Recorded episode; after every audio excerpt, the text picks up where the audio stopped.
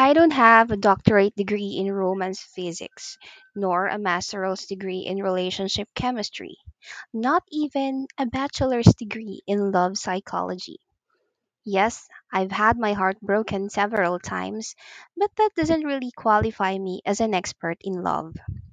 This podcast will discuss personal experiences about happy relationships and heartbreaks. Letters with Shy was created in the hopes of finding answers to unanswered love questions inside my head. Take what resonates, leave what doesn't.